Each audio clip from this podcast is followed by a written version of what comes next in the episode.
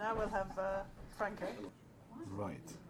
That's to identify the the lecture. Let me see that that um, um, we have between yesterday and this morning uh, had some very very powerful um, um, testimony in terms of words and pictures of the devastating effects of AIDS, H I V, and other infectious diseases, with the malaria this morning particularly, and all the devastating impact on society and individuals. But Susan mentioned this morning some of the neglected areas of, cro- of impending chronic disease burden in Africa, and I'd like to cover for the next twenty minutes this neglected area and share with you what are the concerns, both in terms of, of uh, healthcare provision, but also policy making. Now, I will uh, go through some key principles of epidemiology of cardiovascular disease, but I'll give no credit to the epidemiology of cardiovascular disease. I only, I'll choose some items which are relevant to Africa, so uh, forgive me if some of the things will not be uh, fully covered. The first thing I want to um, indicate to you with this graph is two concepts. The first one, Uh, and this you see on the horizontal axis, you see the levels of blood pressure in populations. And on, on the vertical axis, on the left-hand side, you have the risk of developing strokes. And on the right-hand side, the risk of developing coronary heart disease, myocardial infarctions, heart attacks. And the two points I want to make from this slide is, uh, first of all, as you can see, there's a log-linear relationship. The higher is the population blood pressure, the greater is the risk of developing a stroke or a heart attack. Um, the second point is this is log linear. In other words, if you see the numbers below, you recognize there is no threshold below which blood pressure stops being a risk factor. And if we transfer this between population and the clinical setting, we have these man-made diseases called hypertension, for instance, for people with high blood pressure. But this slide shows that hypertension is a man-made condition. It's not a biological condition. We draw a line roughly around here, around one fifty systolic, and we decided everyone above that is hypertensive, therefore deserves drug therapy. We dispense tablets, and below which they don't deserve tablets. But in reality, everyone is exposed to risk for any change in the level of blood pressure. The only thing is the health economics of each country and the Western world decides that it's very cost effective to dispense tablets above that level but not below that level, right? So the first point to make that we can reduce the risk of developing strokes and heart attacks by reducing blood pressure with drugs in the high-risk group. But if we were able to reduce blood pressure in normal people without the use of drugs, we would reduce the risk. And that is the definition between high-risk approach and population approach. The other point I want to make is that cardiovascular disease is made mainly of strokes, heart attacks, and few other vascular conditions. And how common are they? Well, if we put in perspective, these are data of mortality in adults around the world uh, according to leading causes of death. And then I will then make some clarifications. Without going into great detail on all these causes, the first two lines above. The first one is ischemic heart disease, and the second is stroke. And both of them account for more than ten million deaths in the world every single year, and these are data in nineteen ninety. Just to put in perspective, this is H I V in nineteen ninety, and this is mortality in adults. Projections to two thousand twenty leave the ranking of these conditions as they are, with the major differences that H I V will rank eighth in that sort of ranking. So the major killers in the world are coronary heart disease and stroke. What does it have to do with Africa? Well, if we look at stroke, which is the second line, which is the most important outcome of high blood pressure specifically, we see that seventy percent of those deaths happen in developing countries, as the W H O calls lower middle in- income countries, which include Africa.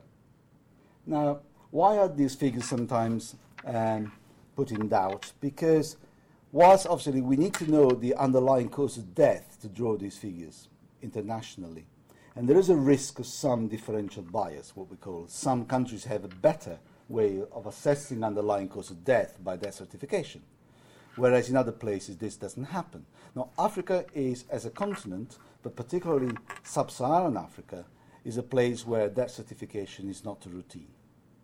People die, we don't know what they die of. And there have been, over the years, some uh, methodological approaches to try and, and approach the uh, understanding of the underlying cause of death, not through autopsies or death certification, but through what we call verbal autopsies, which is a way of investigating through interviews the likely cause of death.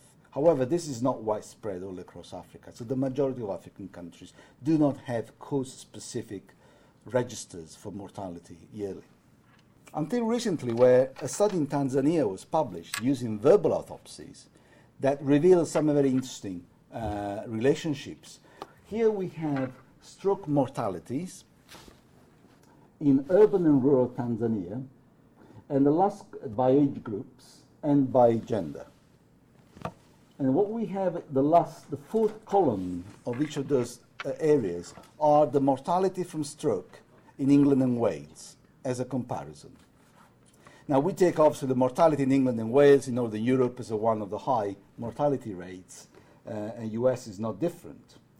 And when we put in perspective, and I draw this line for the Ur- for Dar es Salaam, so the urban areas, and this is the U K, or England and Wales, in fact, you can see that at any age, in both genders, the stroke mortality rate assessed by verbal autopsies, which have been validated against death certification, are, lie always higher in absolute terms than the stroke mortality rates we find in England and Wales. And this is the first study with some uh, strong measures of mortality or ascertainment of death, indicating that stroke rates are high in Africa, and sometimes even higher than in Western worlds, where we are assumed to be leading the world in this. Now, a slide I'm not showing, but believe me, tells us from the global burden of disease work in W H O that when we look at the attributable risk factors for specific mortality, in other words, what are the most important underlying risk factors explaining mortality rates from different conditions, and we come to st- stroke and cardiovascular disease, high blood pressure is by far the stronger attributable risk for stroke and coronary heart disease. In other words, the majority of that outcome is due to high blood pressure. And that's true in developing countries and as well as in low and middle income countries. Now, how big is the problem in terms of numbers? We have looked at relative risks before, so the fold increase in risk. Now I'll give you some estimates of number.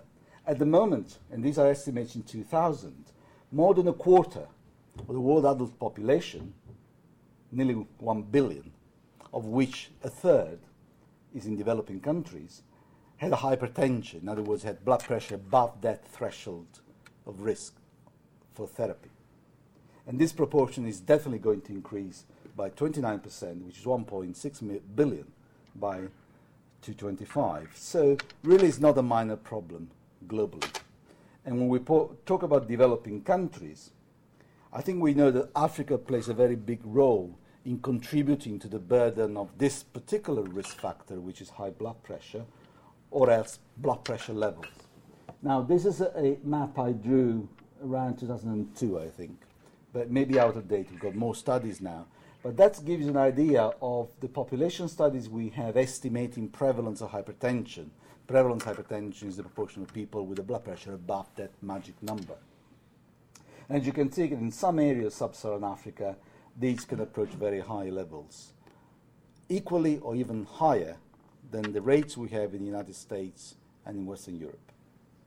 That's what we, we became interested in, the idea of uh, what role is it playing, hypertension, in sub-Saharan Africa, and is there any way we can anticipate the definitely uh, explosion of chronic disease that will happen in sub-Saharan Africa. If you believe what Kandala showed yesterday of the epidemiological transition, it will happen. And we know that in developing countries, with the speed of communication, with the speed of exposure in globalization to environmental risk factors, being dietary and, and lifestyle related, that the speed of transition will be much, much faster than we experienced in Europe between the nineteenth and twentieth century. And it will approach more the Japanese model that Kandala was referring to. So it is likely that in twenty, thirty years we will have an explosion of chronic disease risk factors and conditions related to those risk factors. So we were interested in the late nineties in trying to understand how we can understand the problem and tackle it. So we, we knew hypertension was common in sub-Saharan Africa, but and the incidence was felt to be rising, although we have no clear uh, indications as yet. But what we know in many, in many of these countries, uh, there are very few secondary care facilities for the detection and management of hypertension, the complications. So we give for granted that now we have screenings for hypertension. We go to our G P, we measure blood pressure. And if we do have high blood pressure, we are targeted for lifestyle management, or we're given tablets. That's not a given in West Africa. No one knows what hypertension is. No one knows what their number is.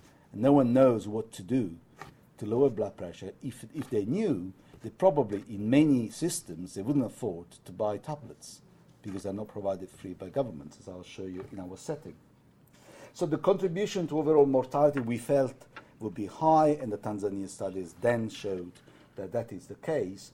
So we decided in the first instance to try and find out in a locality that we were uh, we had some links with to assess the importance of vascular disease in the first place uh, with the view of planning a, a population study. And the area uh, I'll, I will uh, discuss the study is in the Ashanti region of Ghana. So it's a very specific area, and there are differences from the rest of Ghana, the rest of other African countries, the rest of Africa as a whole.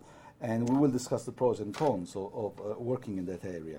But the first thing we did very briefly, we went to the General Hospital in the late nineties and looked at the number of admissions and deaths over a certain period of time and tried to assess how many of those admissions in general medical wards and how many deaths, as, as far as we could tell from the records, could have been due to vascular disease.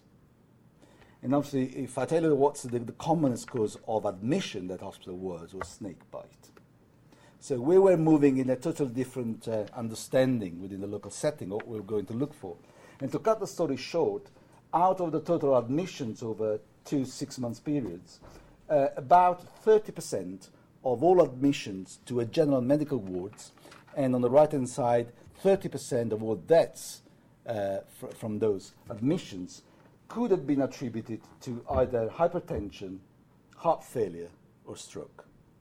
Notice there is no myocardial infarction at all.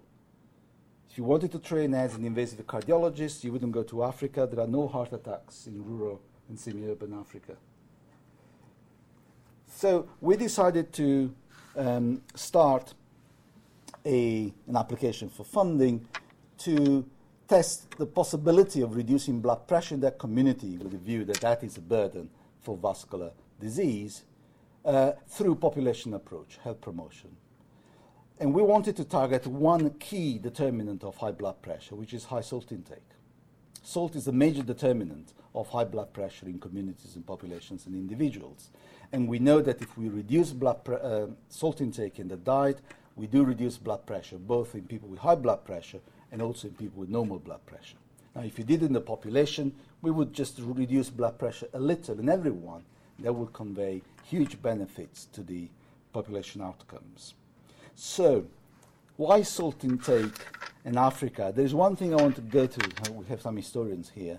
And there's been, uh, in the seventies, um, there's been a, a story of, a hypothesis was created, so-called the slavery hypothesis. It was trying to justify the observations that people of the African continent, of African origin, particularly uh, the evidence was starting in the States, are more likely to get high blood pressure, more likely to develop strokes. And that was um, felt to be due partly to a Darwinian genetic selection, uh, bringing them to be very sensitive to salt intake and therefore to the rise in blood pressure with this exposure to salt. And the slavery hypothesis, which is highlighted in these very early carvings in seventeen something, where indicates that the idea underlying is that the slavery hypothesis has selected through the voyage those the fittest to, to survive the voyage during the slave trade. And that was due to the ability for them to retain salt during the hot climates of the voyage, the diarrhea and the infections. And those who would survive had a greater ability to retain sodium to survive. And those who were losing sodium were dying. Now, once you're exposed to a wealth of, of salt uh, intake, you don't need that anymore. That was turning against you. That is the slavery hypothesis, justifying salt sensitivity in hypertension. Now, obviously, that is hypothesis is not credited very much. There are many, many holes. But that brings to the idea that people of African origin are far more sensitive to salt in terms of blood pressure response. So we decided to try and reduce the population salt intake, knowing that lower salt reduces blood pressure. African origin people are more sensitive to salt. Made sense to do so. So the Kumasi program was funded by the Wellcome Trust, which was more comprehensive than just salt. But I'll show you a few, few things. The, the, the study on the to assess the prevalence of hypertension in that in the in the community, the detection, management, and control, the sources of dietary salt. It's very important to then design which program, how you're going about reducing salt intake of people. What are the average levels of salt intake? A great surprises there. And just very briefly to mention the, the trial that we did to reduce the salt intake. Obviously, the program was bigger than that. I haven't got time to go through that. What did we do? We had to do everything from scratch. This is, was a population-based approach. So we wanted to look at rural areas as well as semi-urban areas. Now, Kumasi is the second largest city in Ghana, for those who are not from Ghana, about two million people. And we decided to select twelve villages by power calculations, of which six would be rural and six would be semi-urban.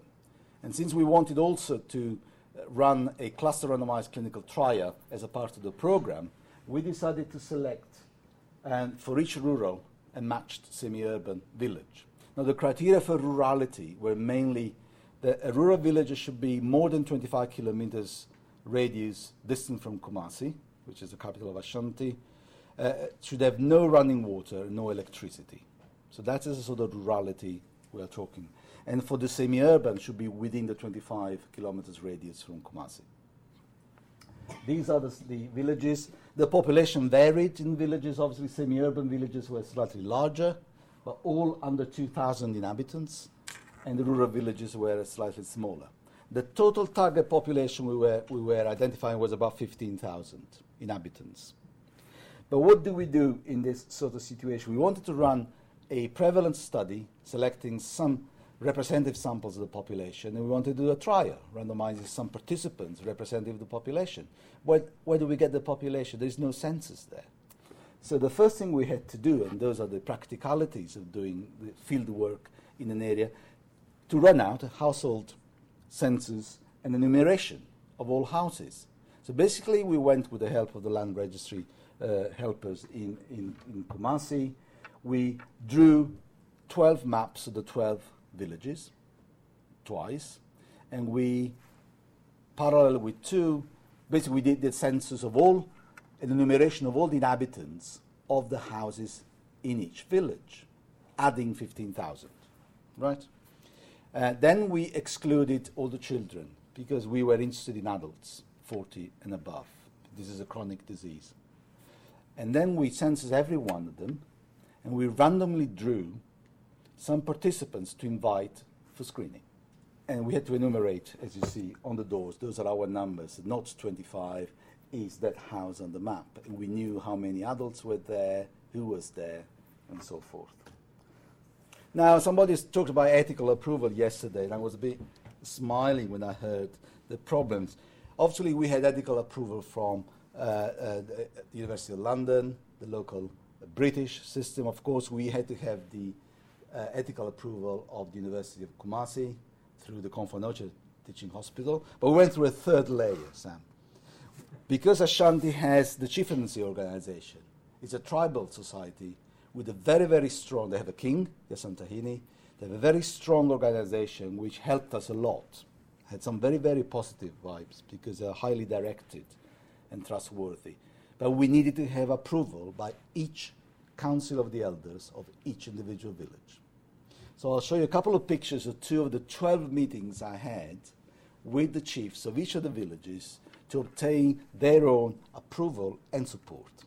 And given that, made life much, much easier not only ethically but also for implementation. So, but that was quite a great experience in itself. We had informed written consent, which, as people working in Africa know, is mostly done in those rural villages by thumbprint, because of, and obviously the, the, the consent was, was explained in dual language. ninety-eight percent of the participants in our villages were um, Ashanti, from the Ashanti tribe, so they were speaking Twi. So we did one in, in English and Twi, uh, although a small proportion came from the Gar and from the Fantis. Also quite homogeneous within the Ashanti region. Um, now I'll show you some pictures about what we did. This, this is this is a health screening, so we had to carry out physical measurements. So we went on site uh, to do the physical measurements. So we were reaching the people in the villages. It would have been impossible for them to come. Uh, so we're measuring height, as you can see, weight with some allowances sometimes. Um, And we had to measure blood pressure, which is one of the main objectives of our study. We also had a comprehensive screening with a blood test, uh, all done on site. And also very important, and this is, was a challenge for us and is a challenge for many working in the area, we needed to assess objectively how much salt they were eating. And the only way to assess a salt intake, the gold standard, is by measuring sodium excretion, which is a component of sodium chloride, in a twenty-four hour urine collection, the whole day urine you produce. And we did two consecutive ones. And we managed to have more than one thousand at baseline and one thousand at follow-up. And this is an example of how participants were motivated and compliant to producing those urines, and the nurses to process them on site, bring it to the hospital, aliquot, store them, et cetera. Of course, that implied huge logistics. Uh, as you can see, some of the, uh, we had to, you know, apply all the logistics that were supported locally, and a great experience with that, and also the great support of the local people. And you see, it was a great enthusiasm all across this program, which lasted about three, we were three, three years in, in field and two years preparation. So for three years we were there, we were part of, the, of those twelve communities on a regular basis. Few data, prevalence hypertension, how common was hypertension in that area?